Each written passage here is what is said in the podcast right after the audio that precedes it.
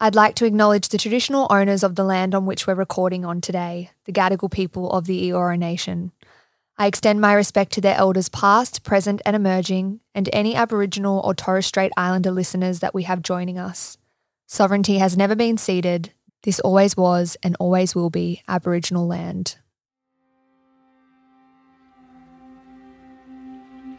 Really just confused and overwhelmed. I could hear the fire like roaring and smoke alarms and glass breaking, but I just didn't really like, there was no thought in my head of, oh, it's on fire, like this is what's happening.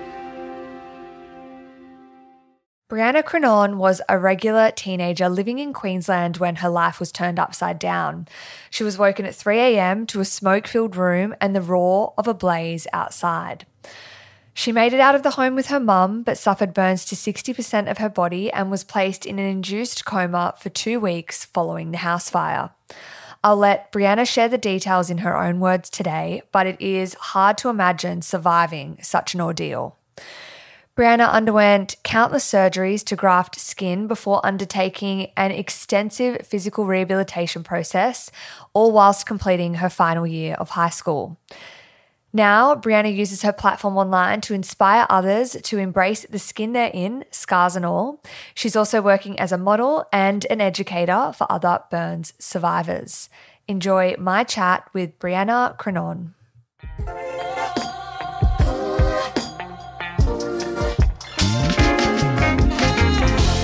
This is Life Chats, deep and meaningful conversations with friends and strangers.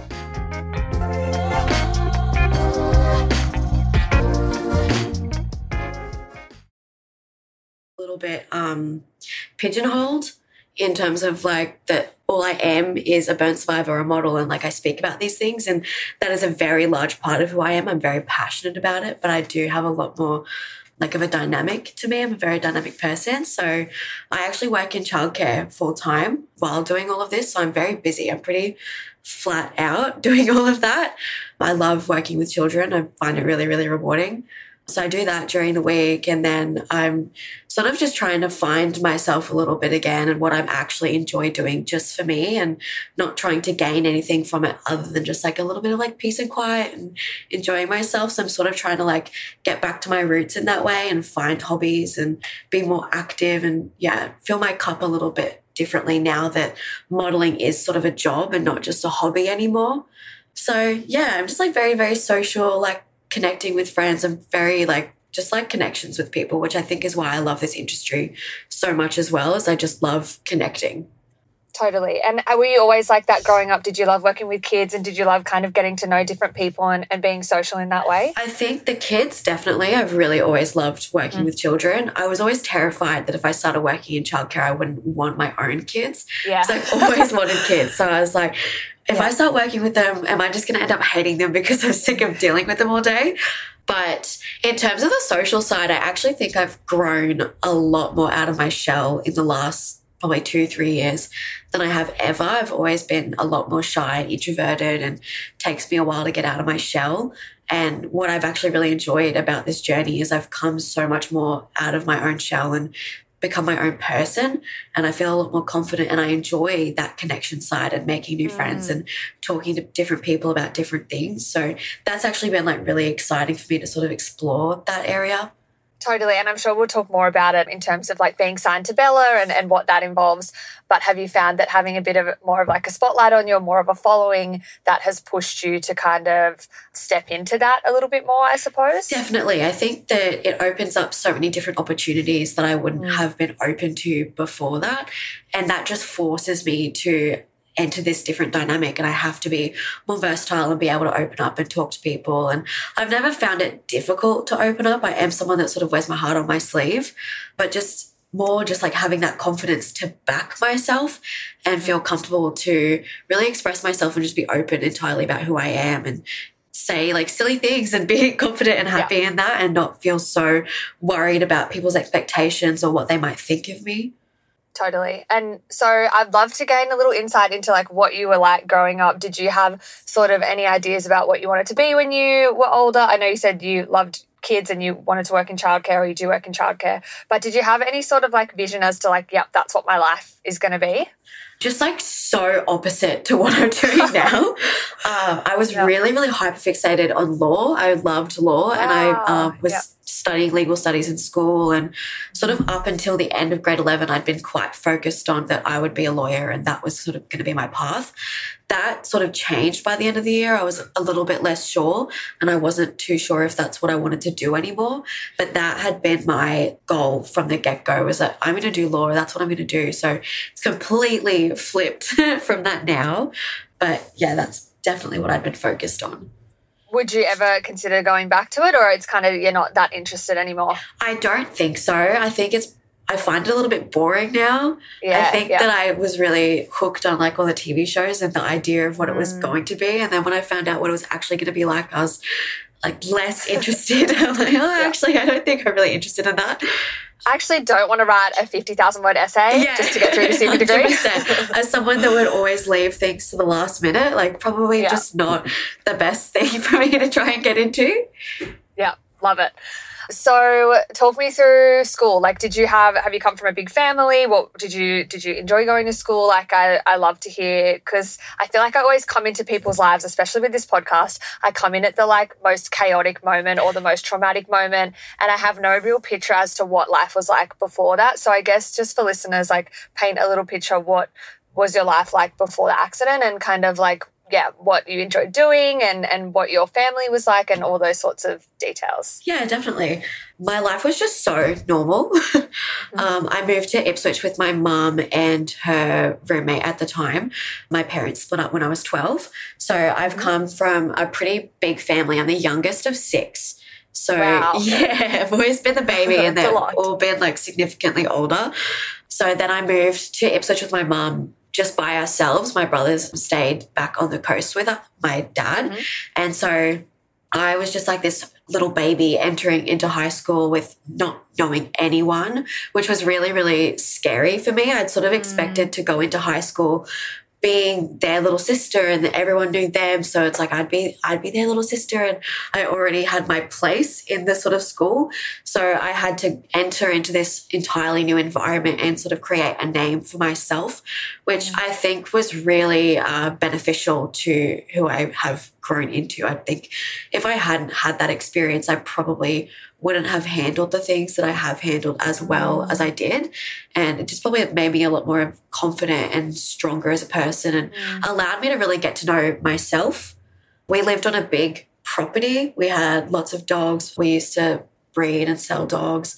So big animal lover, always surrounded by animals and just very social. I have had like the most amazing support group around me the entire time and so many good friends and yeah, it was it was very laid back. I loved going to school and hanging out with my friends. I was good at school. So that was sort of something that was hard for me after the fire that I struggled with yeah. school after that because I was just purely exhausted.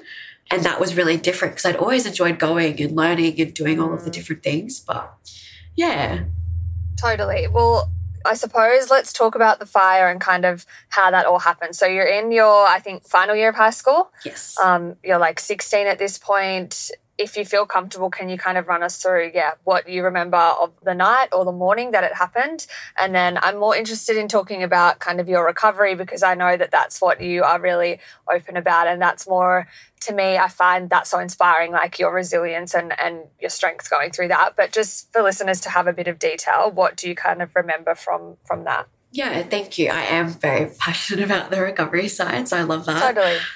I remember everything. Some things are a little bit disjointed in terms mm. of I mm. remember them in like a different order to what they actually happened, if that makes sense. Yeah. But basically, the gist of it is that I woke up in the middle of the night. It was three o'clock in the morning and the house was on fire. My mum's roommate woke me up and just said that we needed to get out. And I just had zero clue of what was going on, really just confused and overwhelmed. I could hear mm. the fire like roaring and smoke alarms and glass breaking, but I just didn't really like, there was no thought in my head of, oh, it's on fire, like this is what's happening. I just Yeah. was totally panicking. I had no pants on, which is just so irrelevant in the grand scheme of things, but it was what I was hyper fixating on. I was totally focused on that and freaking out about that. So I took a solid 30 seconds to like get my bearings and put some clothes on and then run out. But basically, as I've run out of the house, that is where the fire had started. And I didn't know that. So I basically got stuck in the middle of it. And as soon as I walked out there, my skin started to burn just purely from the heat. Um, Wow. And the, the gate that was basically the way out was melted shut. So I was stuck in that area. And as I turned around to get out the other way, something fell on my head and it lit the back of my shirt on fire. So I screamed when that happened, and that's when my mum came and she found me and she got me out. From that moment, we were just getting out of the house and putting water on everything and waiting for the ambulance. Like after that, it was just very, very fast and totally just everything happened in a blur after that, really. It was mm. sitting down, water, ambulance, hospital. I, I was watching a few of your videos on your page. I know you do like a bit of a series talking about it, and you were in one of them saying like you literally grabbed onto the handle of the gate, which is like melted metal, and your brain didn't even register that that was hot. Like that's for people to understand, like that is how chaotic the situation is. Like you're not even really registering what's happening, you're just like trying to figure out how to get out and, and what's going on. So, did you were you in the moment thinking like where's the rest of the family or kind of like were any of those logical thoughts happening or it was just like survival instinct i suppose Absolutely. That is really what got me to turn around is I'm standing there thinking it's shut, it won't open, it's stuck. What am I supposed to do? And in that moment, it probably was only seconds, but it just felt like forever. And all I was thinking about was I had no idea where anyone else was. And did they know that I was here? Were they waiting for me? Had they already gotten out? It was just total panic. And as I turned around, I sort of I had that thought of, is this it? Am I this is this how I'm gonna die? And I just totally shoved that away. I was like, no, mm. we're not doing this. It's like my final year of high school. I've got all my friends, I've got my family. They are going to be devastated if this happens to me. We don't have a choice. We're getting out, we're going. And that mm. totally, just the thoughts of my family and my friends is completely what pushed me to rethink things and turn around and go the other way. wow and i think a lot of people like you would have obviously been in horrific pain at that point as you said just from the burns that you sustained from the heat but like to not even register that that was happening um, says a lot about yeah what the situation was like. And I think a lot of people think as well, like, oh, if there's a house fire, you know, think of the three things that you want to grab and like make sure you get your personal belongings. But it's like in the reality of the situation, that's not exactly how it really happens. Yeah, Like, not at all. It's so just there's so much panic and overwhelm. And even after the fire in my studies, we've had to do um, like fire safety and things like that. And then they'll talk about have a plan and make sure that you're ready to get out. And like, even if you have a plan, like so many things can change or go wrong. There's so many variables. And if you purely just don't know what's happening, like I had just woken up, I was totally in just Disoriented as yeah, well, disoriented yeah. and just totally chaotic. It's so hard. Like that's not even a, a thought. It's a thought afterwards. Like afterwards, I was really mad because I just had Boxing Day sales, so all the new clothes I bought were just gone. I was like so dirty about that. God damn it. Yeah, but at the time, not really what I was concerned about. Yeah, I need that jacket that I just bought. yeah. Oh man, and also like sensory overload as well, which I think we'll, we might talk about. Like when you have trauma, it's those sensory things that come back that can often be triggers. But like when you're in that situation and there's smells and sounds and lights, and like you literally have just woken up in the middle of the night, yeah, it would be very hard, I think, for people to actually comprehend the decision making in that moment. Absolutely. So your mum hears you or finds you, um, and can you just kind of run me through like what you remember up until yeah being in an ambulance, I suppose. Basically, my mum got me out of the house through the back door. Did she sustain any injuries or she was she did. burnt at, so at that point? she had like surface level, so not anything really bad. She had to wait for her own ambulance. When the Oh, ambulance man. took me, she was about to get in. They're like, no, no, no, you have to wait for your own. She's like, what are you talking about? I'm Oh. fine. And then, sort of, as I left, she sort of had the realization of, oh, actually, you know what? That really hurts. I can feel that. Um, Yeah, so you'd have to look really, really close to sort of see any like tissue damage. It's all very, very surface level, which was lucky, is not having to have two sort of like major recoveries. But she basically and her roommate at the time, they ripped the shirt off of me as I came through the back door. And that's how they got sort of surface level burns on their hands and a little bit on her face. And so that was ripped off. I was taken to this little granny flat attached to the house. And so we went to there and just had the shower on so that I could just have that all poured over me and have water on it. And they sort of went back outside to sort of suss out the situation, what was going on. But the next thing I knew, I'm just sort of sitting in the dark waiting. And the next thing I knew was that the roof was going to collapse of the main house. Right. Um, so we had to run and leave that. We had a big kennel on the property, so we left to head towards there. And as we're running towards that, it's probably the moment that I sort of remember is I looked down to my hands and my feet and I could just see skin hanging off Mm. of like my hands and my feet. And I up until then, I sort of hadn't really comprehended that I'd actually done any damage. Our brain does such a good job of protecting us from pain in these sorts of situations, just purely to get you out so that you keep moving. And so up until then, I hadn't really thought, you know, I've I've really injured myself, I've done damage. And then I looked down and it was just this moment of clarity. I was like, oh my God, what have I done? Like what's happened? So from there we went to the kennel and we mm-hmm. just I had my hands and my feet stuck in buckets and water just continuously poured over me until the ambulance came. And once the ambulance came, I had to stand up and get onto the stretcher because no one could touch me because my skin would just oh, come off. Wow, yeah. Um, which I didn't really comprehend at the time either. My I have am sort of close with the paramedic from yeah, the I saw that. That was beautiful. yeah, thank you. That he like was incredible, incredible. Felt mm. so so safe in a situation that was absolutely terrifying. But I remember at that time when we were talking about it, it was you know we have to get you up on the stretcher. How are we going to do that? And I sort of was just I'll just stand up. What are you talking about? And everyone was sort of like, Are you sure you've just been through like a really physical trauma? How are you turning around and telling me that you can stand up?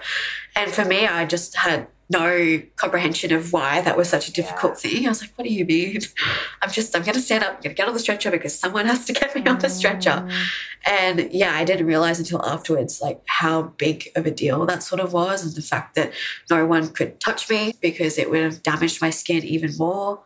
But after that, I was into the ambulance and my mum had to wait for her own.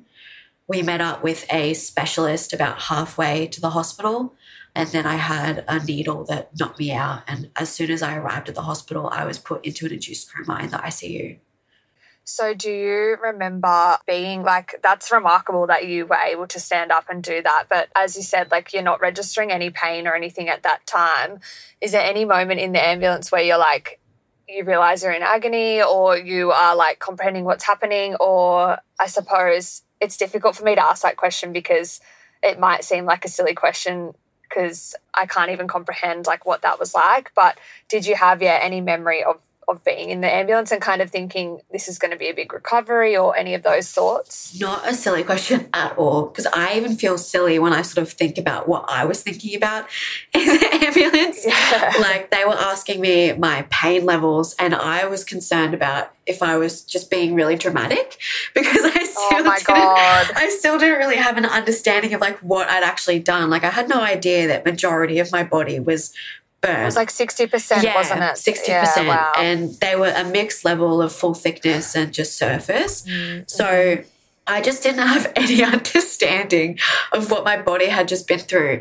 And I remember by that point, it was starting to hurt more. I don't remember feeling like I wasn't screaming or anything like that. I was quite calm. But I just remember when they asked me what the pain levels were like, I was like, I don't want to say it too high because if I say it too high, like that's really, that's really dramatic, and they'll be like, calm down, it's not that bad. But it actually was Wow. really bad. I could have Yeah. said, you know, like ten out of ten, and they would have been fine. But I think I was Yep, like, yeah. oh, you know, it's like it's like a six, like I don't know. And Wow. the um, paramedic just sort of looked at me and was like, oh my. Like what are you talking about? Mm, But they, I had the green whistle and other things pretty fast, so yeah. I didn't have to sort of put up with it for too long. And they were just so busy sort of talking me through every step. I didn't really think about what was to come, which is probably a lucky thing because I really didn't have any idea of what I was in for. The physical recovery was really, really gruesome. So I think it was probably lucky that I didn't dwell on that too much and that I just sort of mm. stayed calm and went into it as sort of calm as I really could have been. Totally. So let's talk about that before we get into it. I know that you just said you're still close with the paramedic that was involved. How did that come about? Like, did you guys reunite after your recovery or during your recovery? And are there any sort of conversations about what that was like? And, and I suppose what has been said about about the incident? So he actually followed up after my burns. He came to the hospital to visit me. Yeah. I like left an impression on him that sort of night. And so he came, he bought me a little paramedic bear that I still have. Um, that I like, it was like my comfort in a hospital. Mm. Um, and so after that, they sort of kept in touch with my own family. And then I did a special on a current affair the year of the fire. And they actually organized for me to sort of reunite with him. And that was really special. I had didn't really know that that was going to happen. Yeah. So that was really exciting. And it was just interesting to hear things from his perspective, especially Yeah. because at that time, like I really had no idea what was going on. And I felt dramatic, which is so silly. But for him to Mm. sort of validate how I was feeling and say, and tell me his own stories of like comparisons of people that have been through the same and how sort of well I handle it, I just, it highlighted to me how strong I could be without Mm. even really thinking about it. Yeah, it's such a weird feeling for me to sort of think about how strong I was in that moment when I wasn't trying, that that was Mm. just the way it was. And I think it's just the way I always have been. And it's something I've sort of struggled with as well afterwards of people like taking that compliment of, you know, you've, you've been so brave, you've been so strong. And I've always just thought of it as I just have to be. That's just the way that I have to get be to get through this and keep going Yeah. it's always been second nature. So it was really sort of, it was really interesting to hear it from his perspective and have that more understanding of everything that had happened at that time. Totally. It's almost like a, in a weird way, it's like a silver lining that the whole situation has reinforced to you your like innate strength and your courage and your bravery, even though it feels weird for people to tell that to you. That's just like in you without you even having to try. Like that's who you were in that moment when you needed to be. Um, if you can take anything from it, at least I suppose that, that there's that. But tell me, you kind of, you're in an induced coma, I think, for two weeks. What is the moment like when you wake up? It's very weird. um, they sort of were pulling me in and out from like the very first week, I think. I was Right. only sort of um, at a full level of completely out of it for a few days. Um, they don't like to keep you in for too long. So it was just very strange, the whole experience. I was very in and out of it. I had different memories of people coming to visit me and things that I thought happened that definitely did not happen. You know, you're on a lot of different painkillers and medications.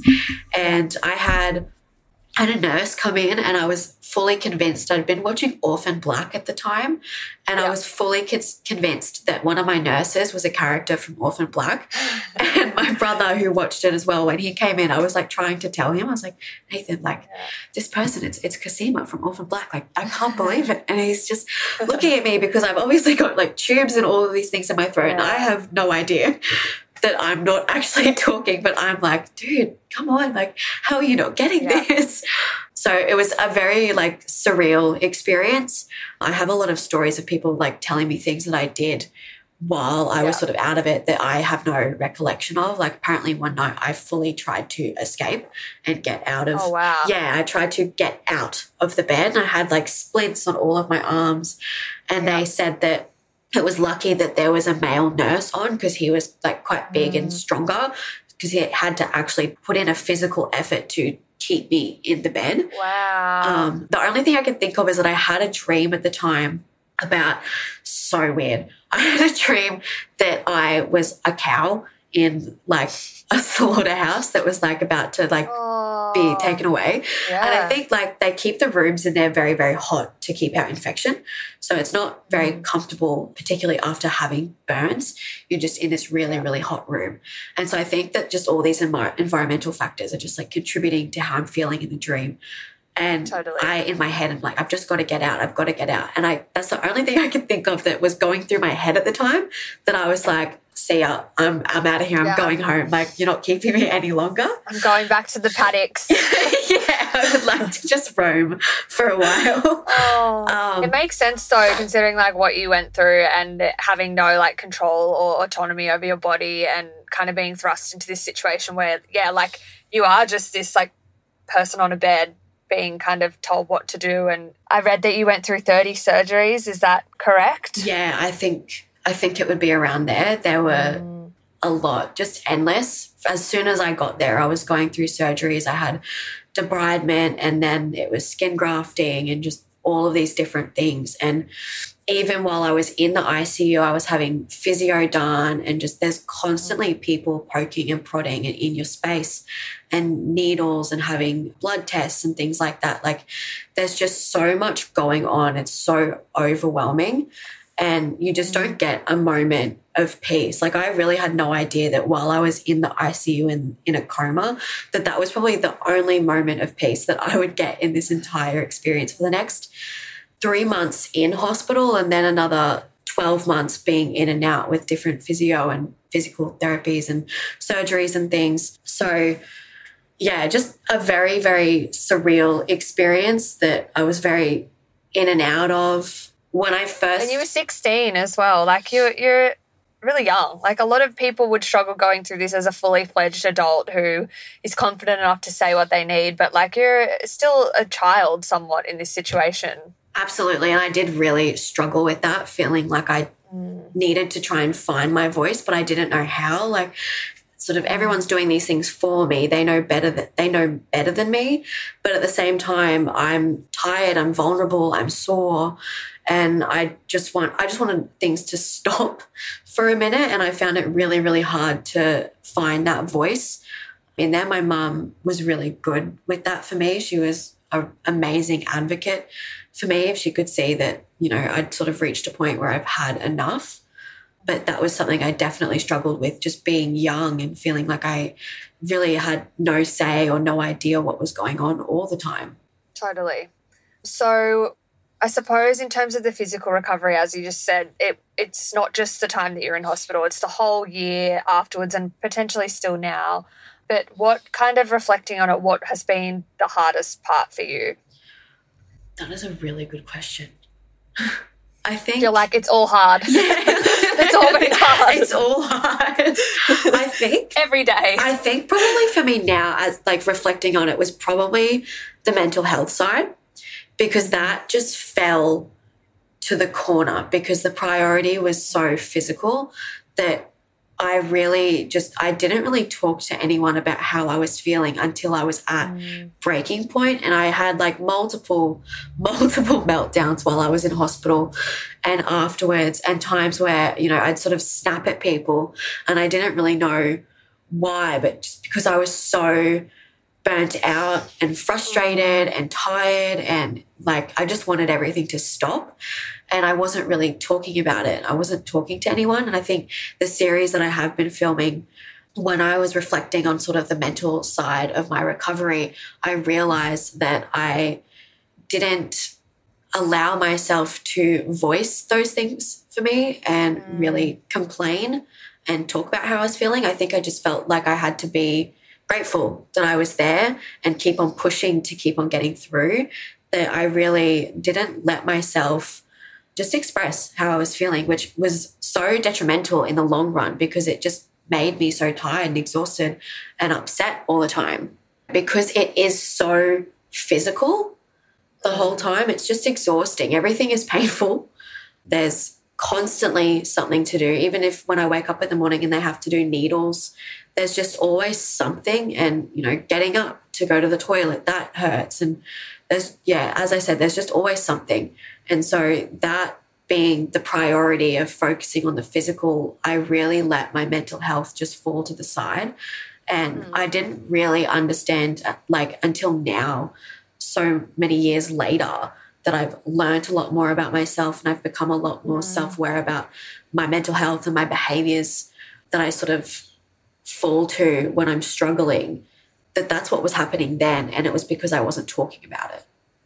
And unfortunately, sometimes, like so many people I've spoken to on this podcast say, like it takes getting to that point where it's just unbearable feeling how you feel for something to change. Like we're not really taught the skills, mental health skills and communication skills that we probably need to be healthy and happy. Like in school, that's not really, I mean, maybe it is now, but certainly when I was in high school, that wasn't really a priority um, in health classes and whatnot. So I feel like, yeah, we don't have the skills. We don't know what to do when things like that happen. It takes getting to a point of being like, I can't do this anymore, that people come in and help you and kind of support you. And yeah, so I read as well that kind of body image has obviously been a big part of it because now you physically look different. So, what was the moment for you where you kind of realized that? Was there a moment in hospital or otherwise where you were like, okay, this has kind of changed things for me? In hospital, there was sort of two. Um, mm-hmm. The first one was I had to get up to go to the toilet, and I was, this was just previous to I had toes amputated on my right foot and my foot was in a lot of pain like prior to that. So walking really, really hurt on top of all the other reasons that it really, really hurt. Um, but I had to get up and uh, to go and my mum was helping me and I was really distressed that my mum had to help me because I was 16 and I just didn't want I don't want to be helped in the bathroom anymore. Like, you know, yeah, you lose all that independence, yeah. which was something else that I really struggled with. So I was really, really upset and just have in a really bad headspace. And we didn't sort of think anything of it at the time, but we went to the bathroom. And when I stood up, I saw my face for the first time in the mirror.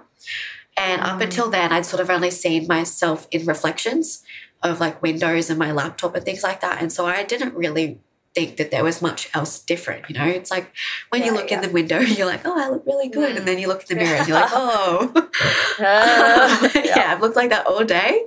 And so it was like that. Like I saw my face fully for the first time in the mirror and I was just so shocked and I just started freaking out and crying. My mum was like, oh my God, what, what, what did you do? And mm. when she sat me down and I said I saw my face, she was just like, oh my God, I'm so sorry. And like now it's healed very, very differently. It looked completely different to what it did back then. But it was just so jarring for me. And that was such a big thing. You know, I was 16 and I'd sort of only just come to terms with how I felt about my body and how I looked. Mm-hmm. So to have that then completely ripped out from under me and have feeling like I had this new face that I now had to accept and just have on display all the time was really, really scary. And not long after that, I did have my toes amputated. And I was really, really insecure about that, which seems like for me now, it seems like such a small thing in terms of like everything that I've got going on. Um, yeah. But it was just, that was such a big deal to me to have like such a physical difference even though like it didn't really doesn't really affect anything i'm a little bit less coordinated than i used to be but not majorly that was just such a big deal to me at the time like just having this other thing taken away from me yeah. it was just continuing to lose things it's such a formative time of your life too. Like I remember what how I felt when I was 16 and it's like you're obsessed with how you look and you know, I was single so I was like I want to look amazing all the time because I need to get a boyfriend and like you're doing school formals and all these things that really um, put emphasis around what you look like. So I'm sure anyone would struggle with those things but particularly being at the stage of life that you were in, it would have been really hard. And I read that you said, like, you know, you felt really unbelievably ugly at the time, which is fair enough that you felt like that. But do you ever still have those moments? Not really. I get a little bit funny. Like my face has a lot of tension on the left side because that's where my scar tissue is heaviest. And so if I turn my head, if it's on like a really tight day, I sort of have the scarring pull my features down. So my eye will sort of get dragged and my lip will get dragged, which to be fair, I found that quite funny for a while. I used to freak my brothers out with it. um, so I've always sort of tried to find like the lighter side of it. Um, yeah. I mean, there's definitely always insecure days where I just am like, I just really wish I didn't have to deal with this, you know, meeting people for the first time, having first dates and things mm. like that.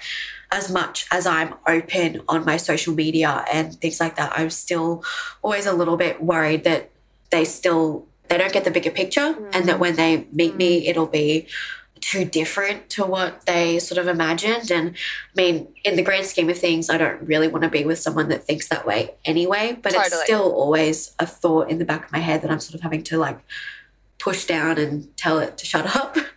On those days that you do have like a bad body image day or you're feeling like quite insecure, what sort of tools do you have that work? I think I really like to try and backtrack it in my head. I've sort of taken from when I went to therapy after the fire, like finding the root of the issue is really important for me and being able to find that root means I'm able to understand it. And if I have a thought or a feeling, I'm like, why, why did I feel that way when I thought that? And why did I even think about that about myself in the first place? And so really just trying to backtrack and understand where these feelings and thoughts are even coming from is a big one totally. for me. And being able to understand them sort of allows me to know what I need right now in that moment. Mm-hmm. Like, do I need to let myself sit with it for a minute and have someone validate me and have a little bit of a cry and just let myself have a moment?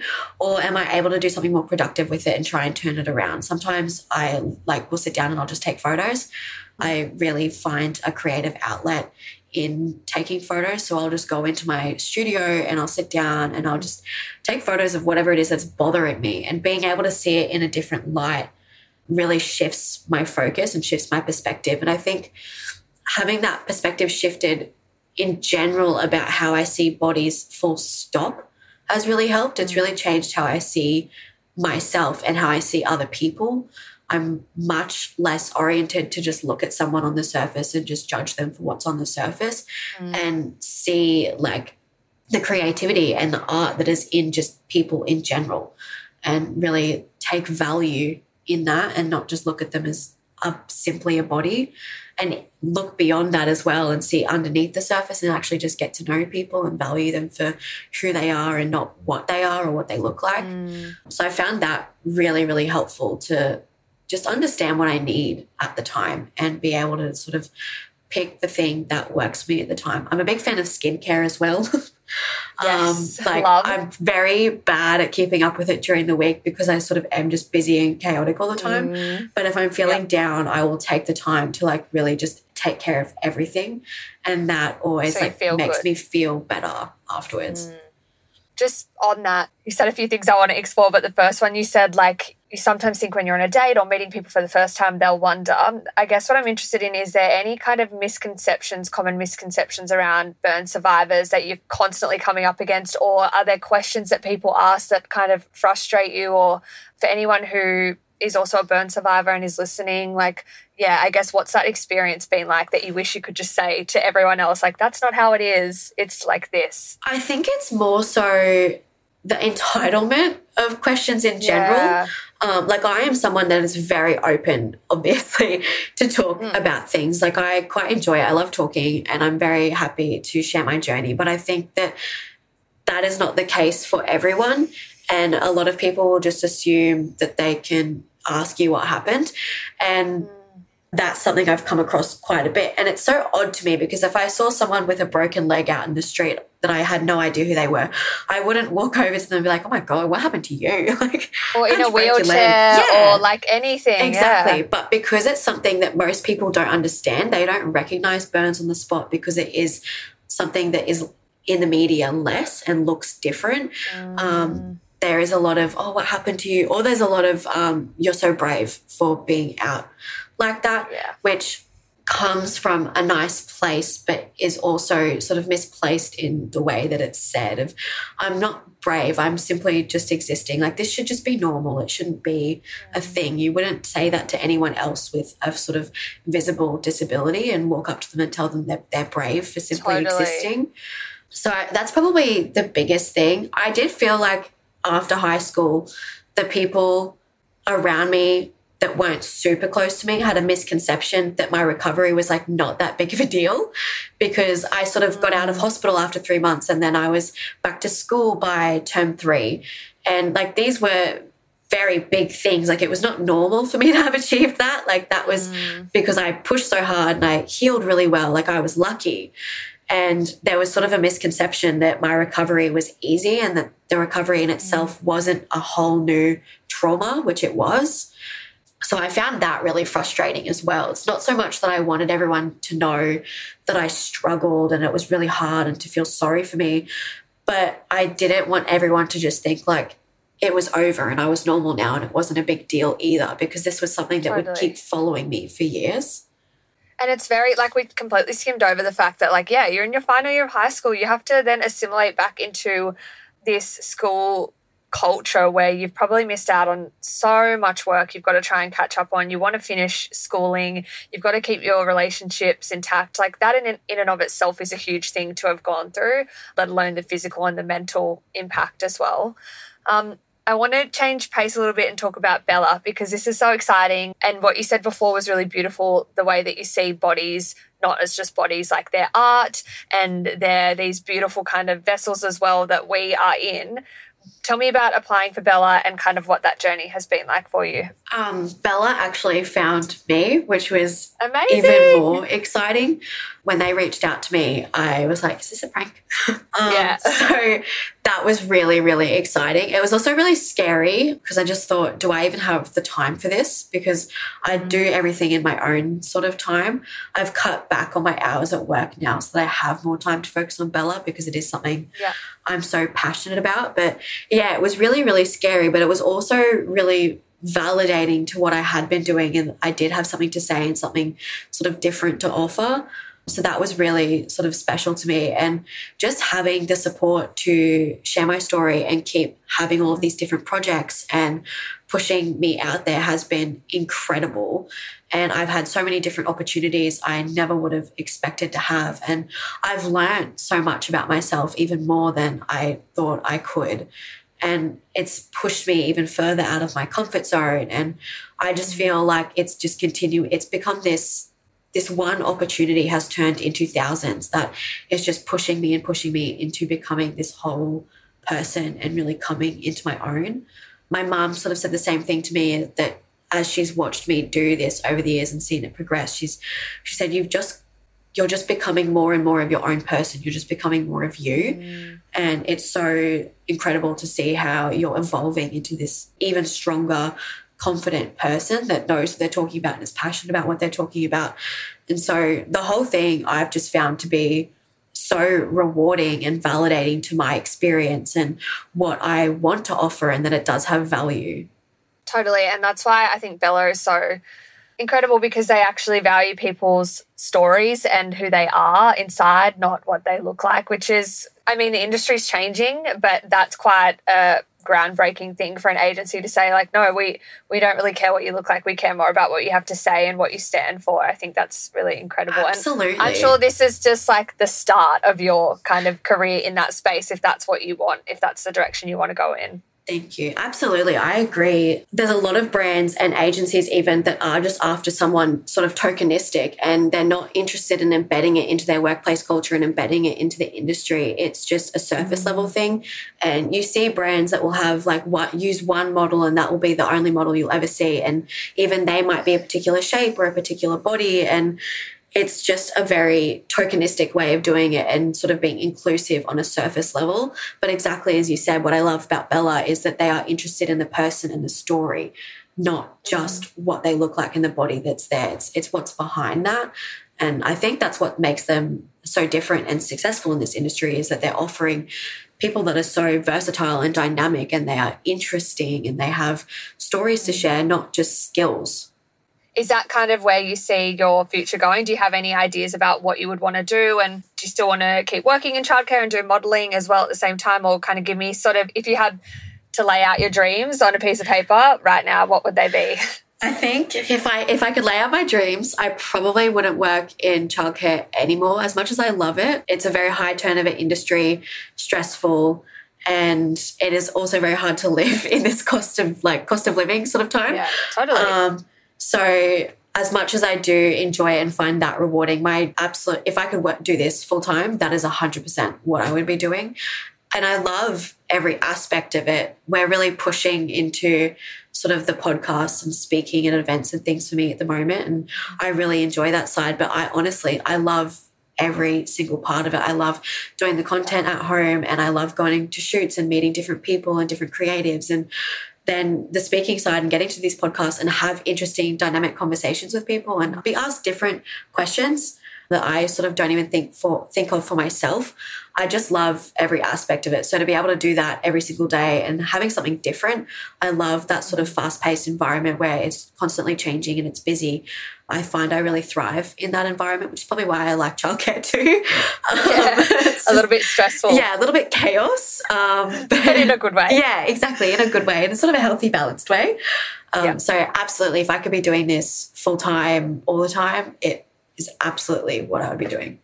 Well, I have no doubt that is what's going to happen, and I can't wait to see it. Thank um, you. You've been amazing today. Thank you for sharing. I know it's not easy to like recount traumatic um, things, especially to like essentially a stranger five minutes after we've met. But um, this podcast is a little bit existential, and we do often talk about beliefs and and the meanings of life. So I, I guess before we wrap up, two things. The first one I'm interested in, in hearing is like, do you believe that everything happens for a reason. And has that either been reinforced through what you've been through or has that been kind of disproven? I have like, I'm sort of in two minds about it because in some ways I mm. feel like you could say that about this experience and that it happened for a reason and now I'm here and I, I've gotten this out of it. But I also think that I sort of, I work too hard and I do too much for it to just be all planned out that totally. it's just it comes down to who I am as a person and what I am willing to put out there and what I am willing to do. I sort of I remember that back when the fire first happened, people would sort of say to me, you know, the universe doesn't give you anything that you can't handle and that you will be able to do this. And I sort of carried that with me, even though at the time I was like, that's absolutely ridiculous. I'm 16, I can't handle yeah. this. Um, mm. But the way that I sort of have taken it all in stride, I've sort of carried that with me and I find that really valuable. I don't know. I think that there was so much sort of tragedy and sadness wrapped up in it that I couldn't really allow myself to sort of think everything happens for a reason because I it felt totally. sort of dismissive of how sad it was and how tragic it was. Yeah, that's and that's yeah, that's a great answer and that's why I'm always hesitant to ask that question because some people go through some horrific horrific events and I would never want to distill it into like at least, you know, you got this out of yeah, it like yeah, no, that's totally. just not the way to go. But I am interested in how belief systems change from what we go through. Like some people go through horrific, tragic events and it changes their the way they see life. They see it, as you said, like the universe doesn't give you anything you can't handle, or they go the other way and they're like, this was a freak accident and the, nothing's planned and, and that sort of mindset as well. But if anyone is listening that's kind of just gone through something tragic or they're currently battling something really horrible, is there any advice or anything that worked for you that you would want to pass on? I think the biggest thing for me would just be not hesitant to seeking out help. I was very lucky to have a supportive family and friends around me. I had a really incredible support network, and that really, really helped. But obviously, not everyone is as lucky to have that. But I think just having the ability and almost like worth to know that you deserve help and go and seek that out and know that you deserve to be happy and to be able to get through this. And so seeking out the help that you need and that there's nothing wrong with that. There's nothing shameful about admitting that you need help and you need support. And whether that is through professionals or that is just through those that are around you, I think, yeah, having a big support network around you and getting the resources that you actually need is really important for whatever journey you're going on. It doesn't have to be super traumatic or really significant, but if you're struggling and you need help, then mm. it's completely okay to ask for it. And often it's just that asking that's the hardest part. Like once you break that barrier and you kind of admit, okay, I do need some help, then from there things start to kind of get a little bit better in my experience. Absolutely. So we'll wrap up shortly. You've been incredible, but this podcast has a bit of a closing tradition. Every single guest is asked the same question, and you can answer in as many or as little words that you like. No right or wrong answers. But that question is, Brie, what is the meaning of life? I suppose for me, it's the connections. It's not even so much like the impact. I, you know, I find it very rewarding to have an impact on people's lives, but it's it's the connections that I build and the people that I meet. It that I find that so f- fulfilling and so interesting, and I think just filling my life with as many different people and as many different stories as possible is that is everything to me. So for me, that would be Incredible. Um, can you please tell our lovely listeners where they can find you if they want to connect with you? What's the best way to go about it? Uh, my Instagram is at Brianna Creenaune, and I believe so is my TikTok. Cool. It'll be probably in the show notes because it's not an easy yes. one to spell. I will link everything in the show notes for them as well. Yeah, you've been incredible. It's been such a pleasure to chat to you and to meet you. And I'm really looking forward to seeing what you get up to because I think this is just the beginning for you. Thank you so much for having me. It's been incredible. I've loved no it. No worries. Thank you so much for listening to today's episode. Please let me know who you'd love to hear from next, or if you have a story to share, I'd love to get in touch with you. You can connect directly with me on Instagram at Life Chats Podcast, one word. And every review and share really does help so much in the early days of building a podcast. So if you've enjoyed this conversation, please share it on social media or you can snap a pic of where you might be listening and jump onto Apple Podcasts and give us a review. I really do appreciate the support more than you know. Have a beautiful morning, afternoon, or evening wherever you may be listening in the world. I'm Georgia May, and this is Life Chats.